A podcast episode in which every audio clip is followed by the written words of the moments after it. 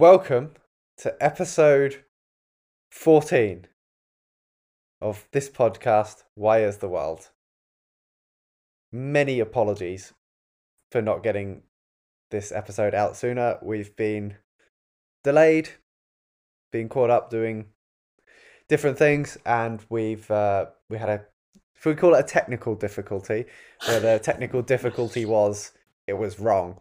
Uh, Our technical difficulty is our quality. Our quality Yes. has been improved. You're welcome. qu- qu- quality issues uh, persisted in the previous recording, so apologies. We're only getting around to it now. Anyway, you're listening to me. I'm Miles. I'm the one with the good accent, and here is my co-host Sevy. The one with the better accent. And this podcast aims to introduce you to different cultures, debates, and empathize with people all across the world except for Miles right now. Can't believe you sometimes. What are- Empathize. What are we talking about today, Miles? Right, yes, we're going to be talking about Slovenia. Specifically, the question that you have clicked on today is why is Slovenia so good at cycling? So, we'll be covering a little bit about Slovenia, a lot about cycling, and hopefully, we'll be able to answer the question of uh, why is it so good at cycling? Exactly. This wouldn't be a Why is the World podcast if we didn't ask what the question is questioning. So, we'll also get into that as well. Don't worry, we won't look up the definition of good. We'll save you that. Yeah, we will look up the definition of cycling, or at least Miles will. I don't actually have the definition to be honest, but um, anyway, we can jump into where is Slovenia and how big is it? Yeah. So Slovenia is in Europe. Um, a good way to think about it is it is to the west of Italy, south of Austria. It was in the east of Italy last time I checked. You've just got your east and west mixed up. Did I? Okay. It's it's Yeah. the sorry. Yeah. If you go east of Italy, you hit Estonia, like uh, above the Mediterranean Sea. Um, to the south, Estonia or Slovenia? Slovenia. Right. Thank you.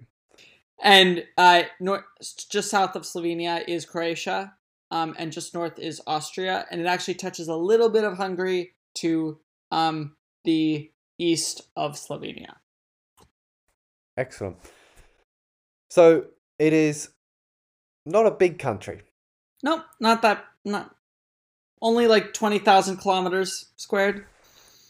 Yeah. Which is about the same size as Israel or Fiji. Yep. Uh, and to give a more U.S. context, it's a little smaller than New Jersey, but bigger than Connecticut. I have no idea how big they are, No. either of those. Well, I don't know how big Just- Fiji is, except it's as big as Slovenia. So. Um, okay.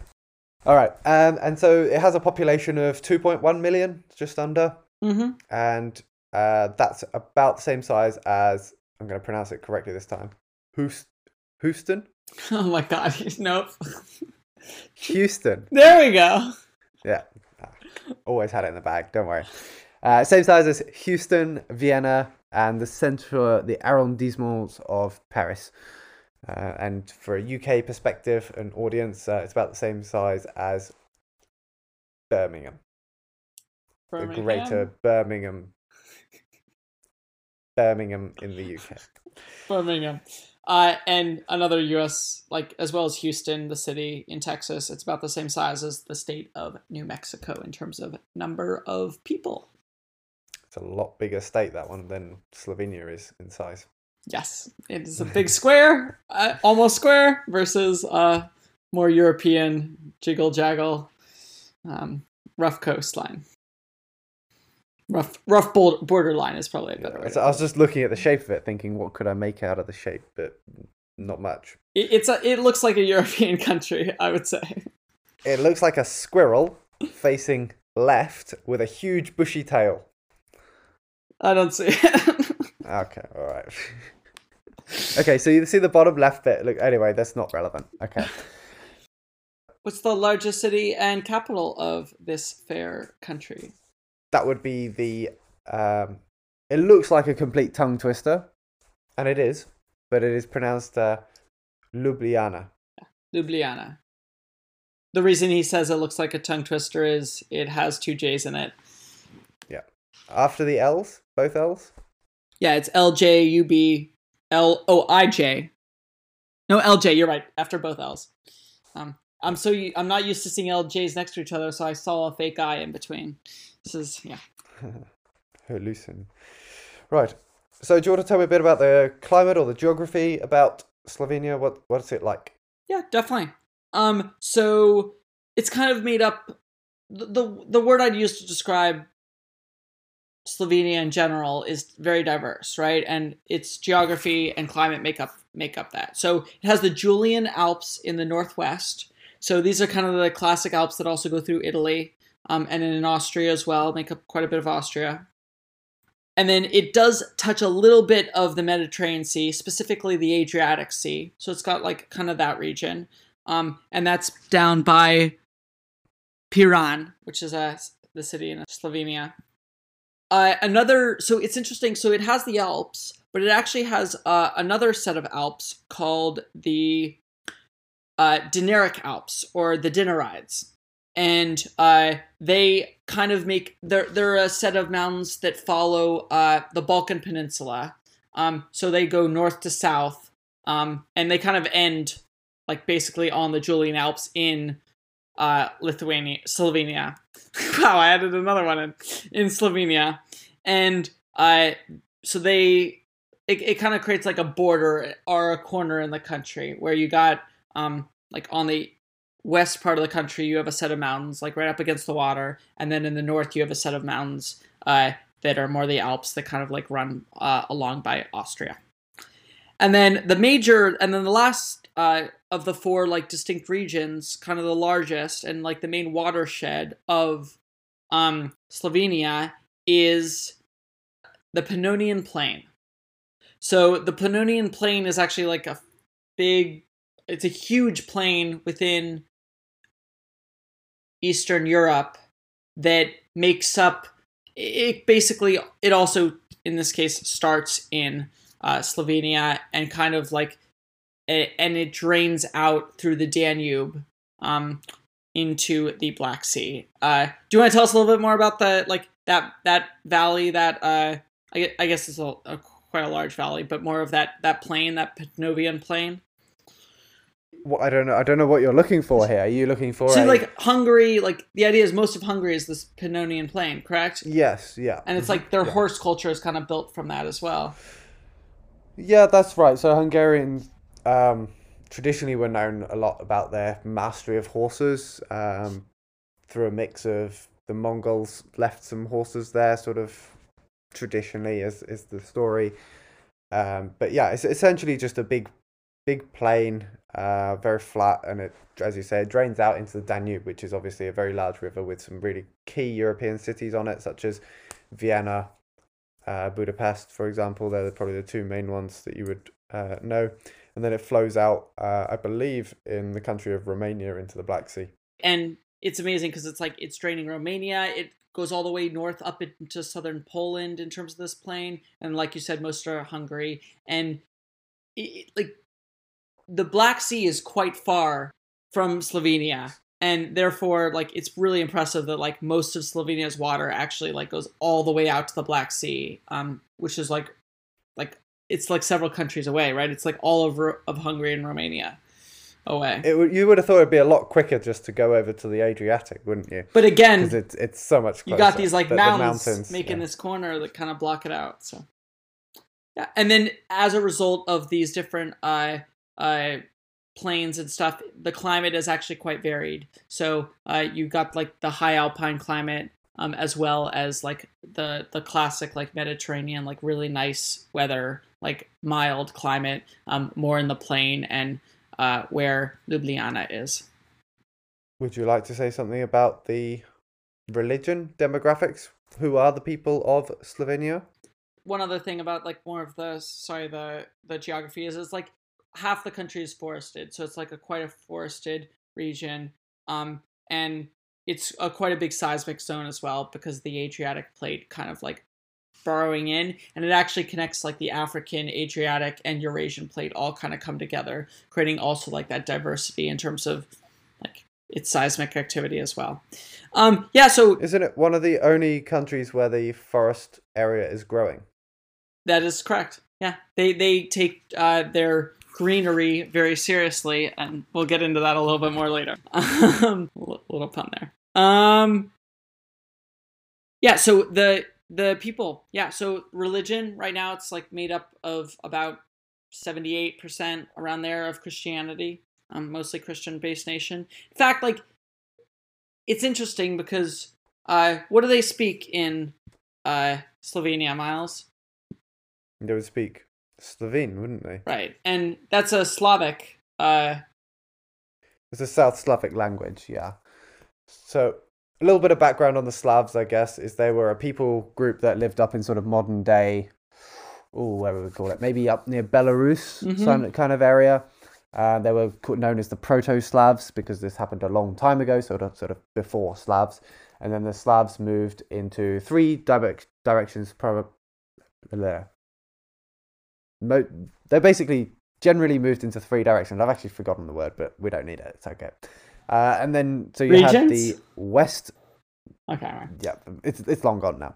You had the Western Slavs who went into areas such as Czech Republic, Slovakia, and that area, and then you had the Eastern Slavs who went to Russia and became Russian Ukrainian um, people, and then you had the South Slavs who went and settled down in the Dinaric Alps down in that Pen- Balkan Peninsula.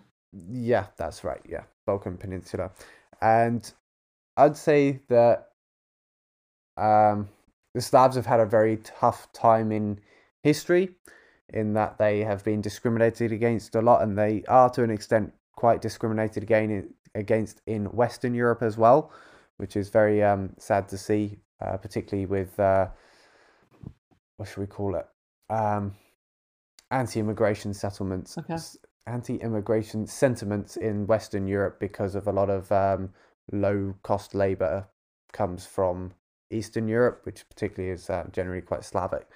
Um, so kind of like a, you might understand a bit more of like I think more of a, like a Mexican uh, influence of migrants coming into the US. I think it's sort of like a similar yeah, there, um, the, there's animosity among certain aspects of the population in terms of like, oh, they're taking, yeah, they're they're yeah, they're taking our culture. And and the, and the history of the Slavs is actually they have been discriminated against for a long time, and actually the word slave comes from Slavs. Wow, I didn't know that. Yeah, so uh, they they have been used as slaves for a very long time, um, and that's probably where this root of discrimination comes you know the, the, idea that in an unequal society the poor stay poor and the rich get richer kind of thing. Mm-hmm. and that's quite clear with the slavic peoples. Anyway to uh, hopefully go into a bit more of a positive or a bit more of an understanding light and empathetic light. Um, we can talk about slovenia um, is largely christian you said and that was um, it's largely catholic and they use a latin alphabet because so of that moment, i'm going to be because of because of the fact that they're catholic and christian that's like where the latin kind of comes in? Yes you could say that the south slavs generally use latin alphabets but that's not the case for all of them. But i seem to remember like slavic like slavic languages the lettering's different right? Is that yeah so you can have cyrillic or latin alphabets commonly in okay. slavic uh, nations.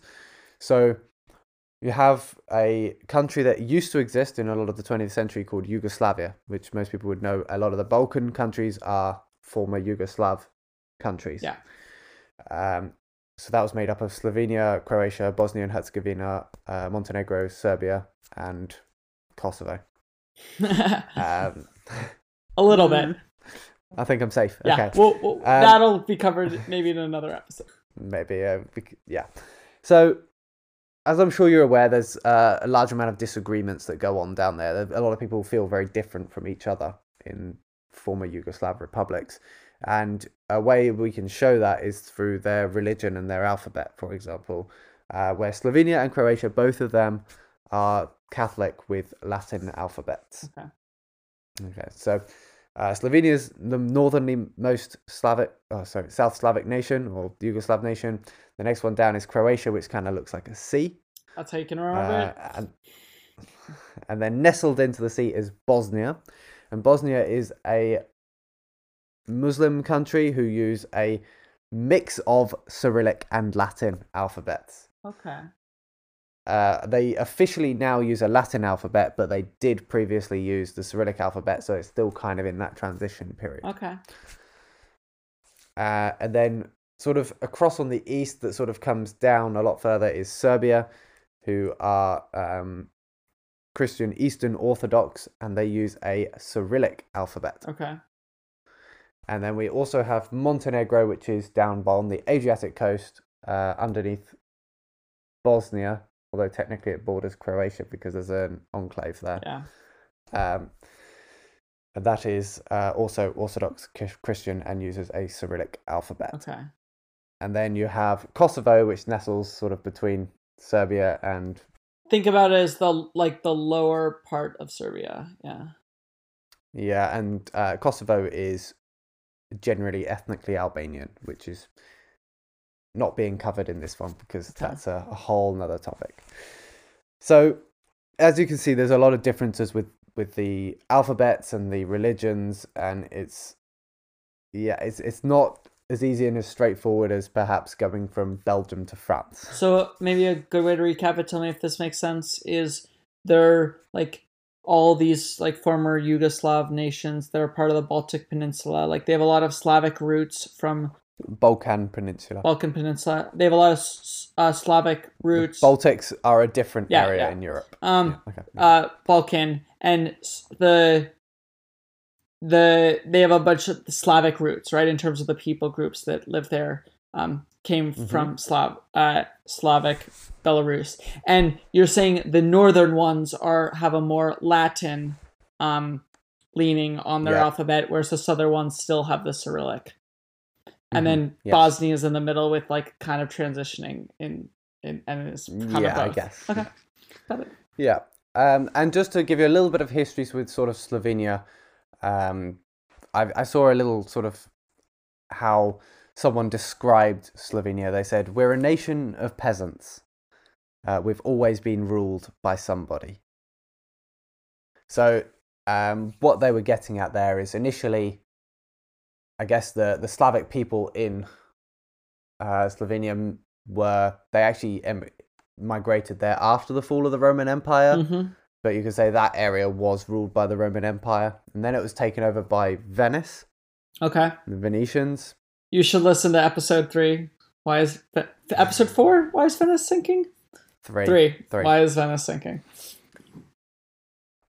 And then you had um, the Austro-Hungarians ruling over that area, and then the Ottoman Empire, which is where that uh, Muslim influence comes in with uh, countries like Bosnia and Herzegovina, and then Austro-Hungarians again, who are a very Catholic, um, who were a Catholic kingdom, and then they were ruled by the Soviet, oh, not Soviet, sorry, Communist uh, Republic of Yugoslavia Okay. in the 20th century, and then now they are independent and uh, part of the European Union. Okay. So yeah, they there's there's my super quick history on Slovenia. Yeah, one minute. that that gives you know I think if you go back to the peasant idea, that gives you a sense of their culture, right? They're more of like uh, followers. They're more like, hey, like let's make the best for our current situation. Um, and I, I have uh, somewhere down here in all my notes. It says, um, somewhere it says we feel, um, feel very European. We can get into that, but essentially they, they are little known by the outside world, and they're happy with that. Was what it implied. although uh, that's a good segue to tourism and travel, which is they are becoming a little bit more, more well known, and tourism is increasing. Um, in fact, tourism has been growing steadily, like over the last like decade, and actually, like even with despite the pandemic, it didn't change that. It, it still has been increasing. Yeah, I've seen uh, a lot more of my friends go there as well. I've not been to, well, I've been to Slovenia, but I've never been to Ljubljana, which is uh, something that I've noticed a lot more of my friends are doing. Interesting. Um, but I am booking a holiday tomorrow, so uh, we'll see where I end up. Will it be Slovenia? Will it not be? Find out. now. I'm I mean, I don't even know, so we'll find out. I'm just literally going to put the flights in and see what comes up the cheapest. Yep, that makes sense. Um, I don't doubt it'll be Slovenia, considering it's farther. But I guess you never know. Um, I do. I do not know. in other words, go to uh, Slovenia before tourism really skyrockets. Um, because if you look at actually neighboring countries like Croatia, like they used to be unknown, and now they're like huge tourist centers. Like you've been there a couple times, right, Miles? Yeah, I have. They're very popular, really popular. Um, yeah. So uh, something you can see a bit of the influence of the different cultures that have sort of come and gone over. Um, what do they call it? They call it like uh, they own Slovenia, like the changing of the sands or something like that, Okay. shifting of the sands. So it's always changing. Uh, but traditional Slovene dishes include different types of sausages, which comes from sort of like the Austro-Hungarian sort of influence. Um, but they also have cured ham, cheeses, and desserts, which may largely come from Italy and Italian influence. And uh, they also have a layered pastry um, with uh, various fillings, which is actually quite a burek, is what they call it in Croatia, but it's uh, quite a Balkan thing that's uh, sort of come up from there. And mushroom dishes are very popular. Are mushroom? It sounds like are they picked from? Mushrooms would grow in the forests that they have, yeah. you, you read my mind. Did you want to move on to the question?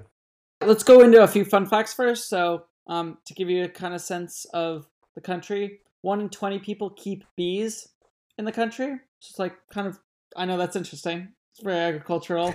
Um, I, in fact, I have a friend in LA who like has a bee farm in his backyard and does bee stuff. Uh, Like it's a hobby in a lot of ways, but a lot of people in Slovenia have this hobby. Um, the, the it's actually quite a. Uh, we talked about the uh, volcanic, and there's lots of caves uh, in Slovenia. So like the mountains and the water, like create. There's like ten thousand caves to explore. Um, there's one vo- winery or vineyard for every seventy five people. Wine is very popular uh, culturally there. Uh, in fact, they even have the largest, like the oldest vine in the world that still produces grapes. At least they claim. Um, that's a tourist attraction if you want to go to Slovenia. Um, and yeah, it's also like the richest Slavic uh, country by nominal GDP. Um, and that kind of that's interesting, and it also distinguishes uh, Slovenia from some of the other some from some of its neighbors, as well as like its connection with the EU, which arguably those two have uh, things in common with each other. Nice. Uh, Beekeeping. I remember there being a lot of honey in Croatia last time I visited. interesting. So there you go. Maybe, maybe that's a shared. Uh, It Yeah. probably is. Um, if you want to get a sense of what Slovenia looks like, Narnia was filmed in Slovenia. So um, that's the Soka Valley, which is in the mountains. Cool. So yeah, let's hop off to the question. So what is the question, Miles? it is why is Slovenia so good at cycling? So what is cycling? So before this actually, before we, before this uh, happened, which I dare not tell you when this was um, originally planned for, but uh, I asked Sevy to jot down what he thought were the best countries at cycling, and, and your answer was my answer was like France, Spain, and like Italy is are the countries I think of when I think of cycling. you don't think of the states. like a little bit of the states, but it, uh, it's hard to. The U.S. is so big that, like, it kind of like, and and because I'm actually here, I don't think of it as much in terms of cycling. I guess. Um, yeah, and in terms of like people's like, I, I think of cycling as like a hobby that a few people have, and there are certain cities that it's like a bigger deal, but for the most part, it's like, like people are driving; they're not cycling to get from place to place. Interesting you say that. So you think part of why I say Italy, Spain, and France is because so my relationship with cycling is my dad would watch professional cycling on television, and the countries that I felt like we were very cycling obsessed were those, and arguably the U.S. is included in that a little bit. Um, from the perspective of when I was watching it, like the U.S. team was a big deal and had a lot of, um, like it, success? success and miles is putting quotes on this i would argue they're massive quotes and we're of course referring to like lance armstrong winning seven along with his team and doing really well and then later getting discredited for doping Disqualified. Dis- yeah. yeah, discredited disqualified all everything stripped of them yeah lots of Yeah. yeah. Anyway, we don't need to go into that this time, but we can ask. So we're asking the question: Why is a country blank so good or good at cycling? Now, if I said to you like, why is country good at football? I wouldn't say the countries that were probably played the most football. It'd probably be the country that has the most people playing football or people who are good at playing football. Right, and, and that's that's what's interesting about this point is, um, the question is why is it so good at cycling, and yet, is it? Well, how do you define being good at? So, we've got we've got two parts. To this we've got um, why is it so good at a sport, and why is it so good at a transport mechanism? So in this case, your transport mechanism is cycling. Cycling, yeah, because if you have a lot of people that commute, so when I ask you,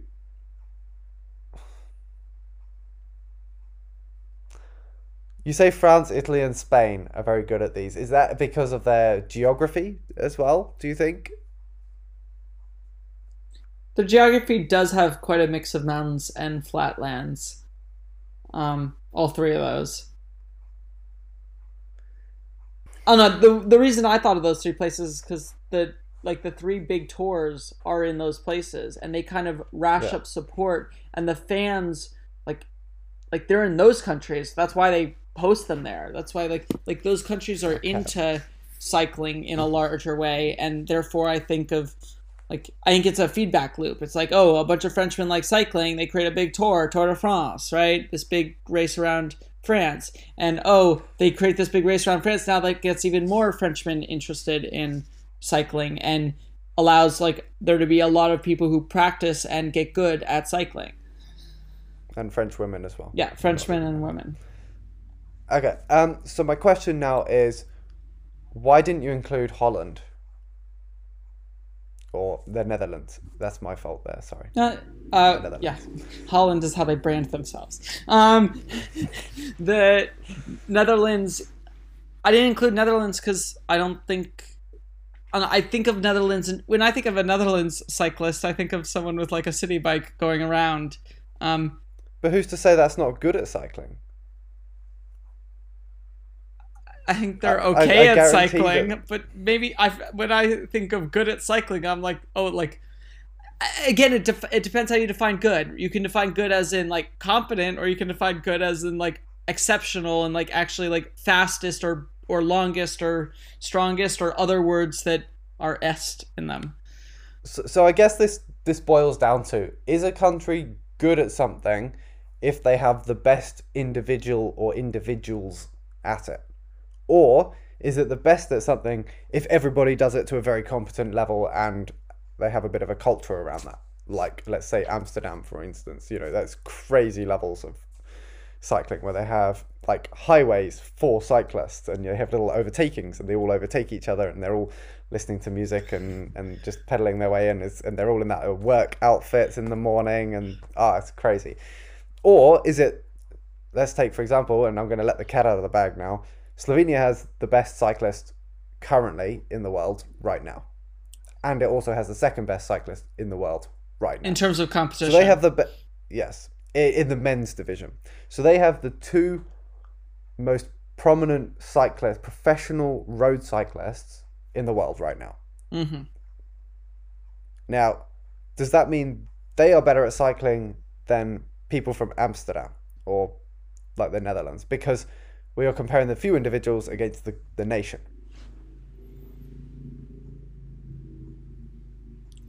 it depends how you define it. Um, I, I- Maybe that's up for the audience to define their individual ideas. Yeah, and I also think like I think it's a mix of both. I think like good at cycling in the definition good is so general. I feel like it should encompass both in a lot of ways. And maybe I'm just trying to be equitable towards everyone, which like who who cares if I am, right? And but I do think Slovenia also has a good bike culture in of itself without the fact that it has the two best cyclists. Um like you look at like Ljubljana has lots of cycling trails all around it. Um like lots, like 230 kilometers worth of them. Um, yeah, so I guess we could uh, we could look at Slovenia with a with a microscope and say let's let's think about all these sort of types of cycling and how it meets the requirements for it, and then maybe that would prove that it. So, is it good professionally in the sport? Is it good at commuting? Why is it good at commuting? If it is, and um, what else is there? Maybe tourism as well. People would go to cycle their bikes for tourism. You know, that's a big thing. So maybe we can look at those, and if it meets all of those, then we can deduce that it is good at cycling. Okay, let's go through like some of the countries we've mentioned about that, and end on uh, Slovenia. Does that sound like a good idea? Yeah, sure. Why not?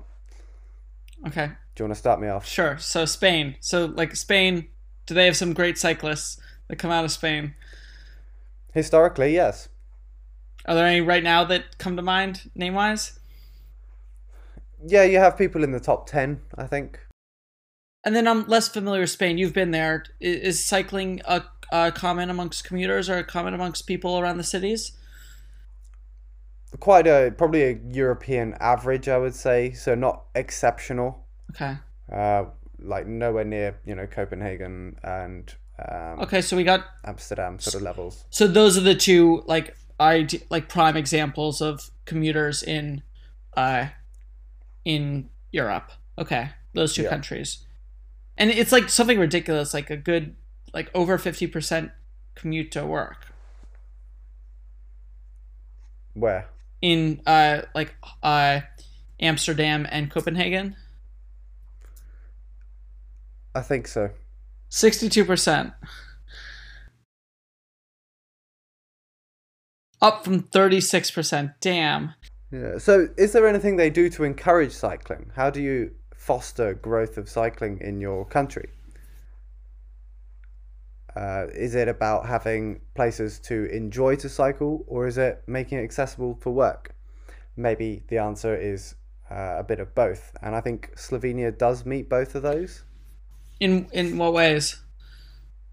Um, so Slovenia has crazy amounts of trails for mountain biking in as you've mentioned before it's got all those mountains yeah. and they make use of it they have a lot of mountain biking trails and like um, they have lots of like road biking trails as well around the countryside and it's um, you know it's known as a big tourist destination for cyclists for for year round as well it has a perfect urban rural ratio of 50 50 so uh, nature's just around the corner for pretty much anyone, even when they're in the city. So it encourages people to go outside and cycle as a form of pleasure and as a form of a commute as well. And what Slovenia has is it's like it's it's like we talk about it's I don't think we mentioned yet, but its population density is quite small. And as a result, like it's got lots of roads that aren't super packed.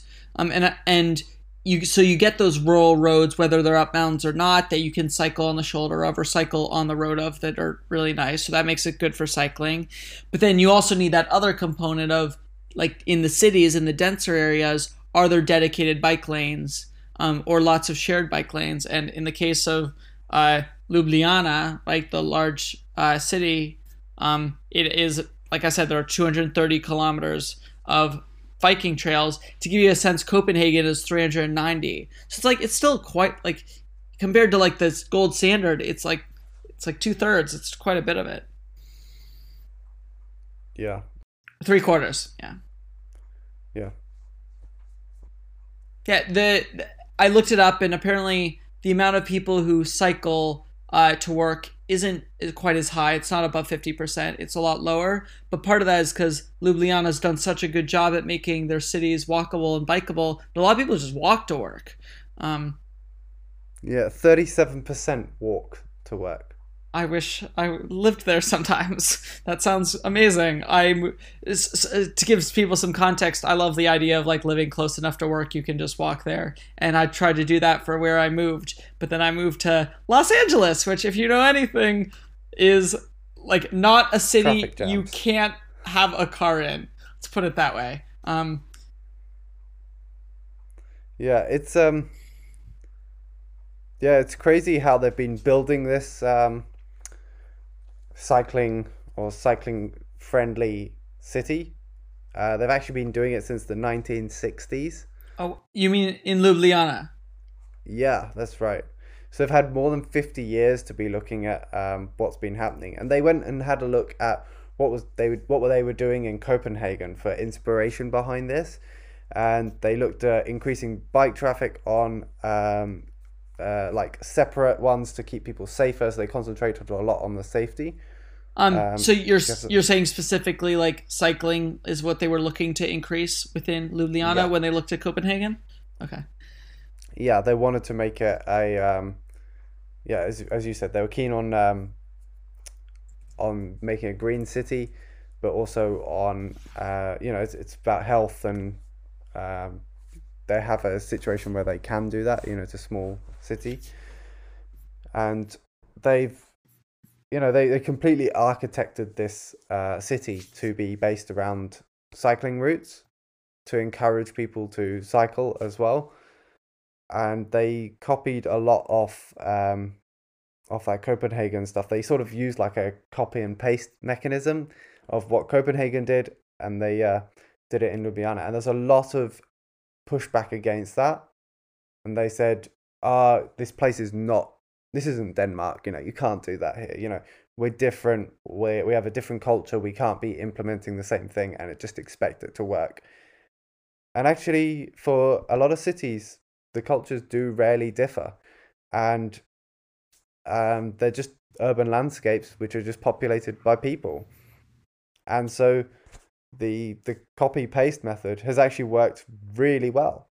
And when you say copy paste, you're talking about copying like specific aspects of urban planning to do with like increasing Yeah, like so whether that's like eliminating cars on specific streets or whether that's uh, adding bike lanes, that kind of stuff, right? yeah, But it's really interesting because you think about it from the perspective of people in a city, and of course, what you copy pasting the stuff in Copenhagen will work for uh, Slovenia. But there's also that argument you say where oh we're different, we're a different culture, we think differently, and cities like all like a, a bunch of all cities are like the people in them have their own like culture or ways of life that are different, which also makes sense. So it would never work. Like both, it's funny because in my head, both ideas have a lot of concrete aspects to them. But what you're saying is like the former is more correct. The idea that like people are people in a city, and if you change the um, incentives, you can change the behavior and the um, how your city acts and behaves. I think is I think it's really interesting because it means that it gives a lot of hope for a lot of let's say for example like decarbonization of cities and uh, and ways we can change. You said you want to live near work and just walk and, and bike there. Maybe there'll be a time when you when your city allows that to happen because they just realize, you know, we've got loads of cars, let's just reduce the cars. And there's so many examples where they can just implement the same policies that they did in many Mhm. reasons. You know, there's a lot of there's a great example of China. China knew back in like the 70s and 80s where and how to grow its economy because it's seen it loads of times before.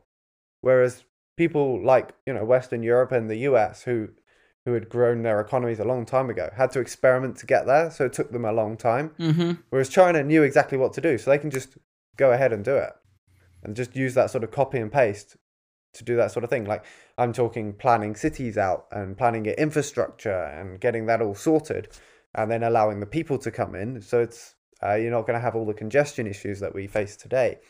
And you can do the same with this cycling. That's what this is proving that you can take a city that you want to make more cycle friendly and control C, control V to make it um, to make it cycle friendly and it has produced results.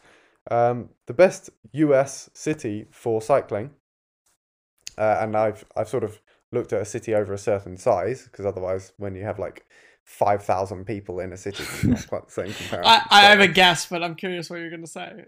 San Francisco. Okay. What percent? What percentage of people would ride a bike to work? So that's how you measured it, like the the high the city with the highest yeah. percentage. Oh, is it like ten percent? It's four. Yeah, and that's the best city. Yeah. So maybe if they could they could use a cut and paste philosophy, maybe not cut and paste, copy and paste, because we don't want to remove it from anyone, um, then maybe, you know, these things are possible.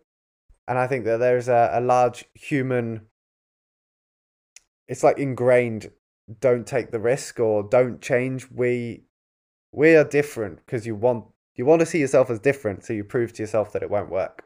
But I, I love that idea. Three things. So I love that idea of like, I think it's called the sunshine method, where you basically go find like the best place in the world for it and like figure out what they did and like like it's it's way easier to go find someone who's invented a great wheel than to try to reinvent the wheel.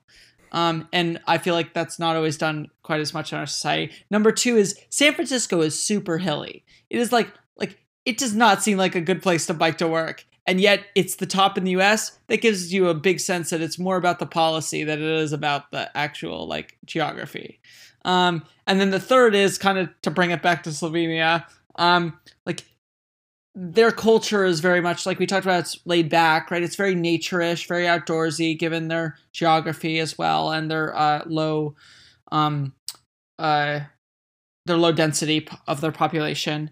Um, but it's also very green um, to kind of get back into the greenish and like there's a reason they want to create these green cities. In fact, over half of the country is protected, um, which is 53.6% is protected green land. Like that's crazy for a city, like especially in Europe. Like um, I think there's only yeah, I'm not going to comment on that. Um, but it's very much like connected to nature, connected to outdoors.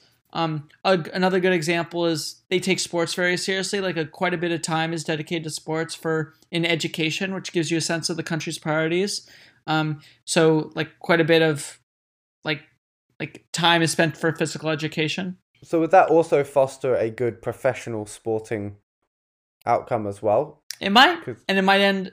It might explain why. What we, we didn't mention the two cyclists' names. I think it's worth saying what their names. So the the names are so the number one in the world. He's the winner of the Tour de France for 2021 and 2020. He's like the youngest winner since 1903, I think, or something like that. 1907 or something. So a long time. A long, long time ago. Um, and he's called Tadej Pogacar. Okay. And you have the number two in the world, who was actually a former ski professional ski jumper, who at like the age of like 28 was like, ah, this is a bit dangerous. I want to, or this isn't dangerous enough, depending on how you see it. Um, I don't know which one's uh, more dangerous. They both seem pretty dangerous to me. Like, one, you're jumping off a hill and, in a skin suit. Yeah. And staying really still on your way down and landing precisely. And the other is you're cycling, like moving your legs all day. it's or you're different. going downhill at what, like 60 miles an hour or yeah. like 70, 80 Ks an hour in nothing but a skin suit and you have a little helmet for protection. I was gonna, I was gonna say those two sports seem complete opposites, but now that you describe them as in a skin suit going down really quickly, maybe they are pretty similar. Basically, he's fearless, is what you need to know. So he did that support sport at a professional level, mm-hmm. and then swapped over to cycling and became, for a time, the best in the world. And now he's been sort of beaten to best in the world by his compatriot. Yep. Um, so yeah, Tadej Pogacar and the uh, the ski jumper who's turned into the uh, cyclist is called Primoz Roglic. Yeah, there we go. Cool. And they, uh, yeah, so I think it's worth saying them. And then the other thing that connects with sports is they actually recently implemented uh, like a national day that celebrates sports, like a holiday, basically. Like that's how important it is. Then the first year that that happened was this year on 23rd of September. Nice. Yeah. Wish we did that. I I think that would be yeah. I, I think I wish we did that too. That would be kind of cool. Although That's cool. Like you think about like how the yeah. effect that will have on like kids and stuff. I think is good. I, do, I, I think in some ways in the U.S. I feel like we emphasize sports maybe too much, but again that might be in certain ways and not other ways. We could probably balance it amongst more sports yeah. better. Too many uh, baseballs. No, I was thinking too many footballs, American footballs, but um, cool. Yeah. So that is a wrap on episode. We never actually answered the question. Oh. So why is it so good at cycling? Why is Slovenia so good at cycling? Uh, Slovenia is good at cycling because it's got the infrastructure for in cities and out of cities to have places you can cycle. Lots of people commute cycling to work. Um, and then it has also got the two best uh, cyclists in the world currently are from Slovenia. And why, por qué no los dos? Los dos. Like, why not both? Like, both things contribute to the idea of what makes Slovenia good at cycling. Yep. Anything, Dad? Um, best male cyclists. Best, yes, that's a that's a good uh, point. Okay, so yeah, now that's a wrap on episode number fourteen. Why is Slovenia good at cycling? That's right, and uh, don't forget to subscribe to our Instagram primarily, please, uh, and please tell your friends as well. You know, if they're going to be interested in this sort of thing, uh, we really want them to know about it. You know, we're really we're going for a big push. We've got a target uh, for ourselves to hit for the end of the year for our uh, listener count. We won't tell you what it is yet. Maybe we will by the end if we get to it. Uh, How about this? Everybody who's listening, like send it to three of your friends who you think would be interested. We're giving you a target. Um, but follow us at Podcast Wise the World. Um, and as they say in Slovenia, adio. Adios.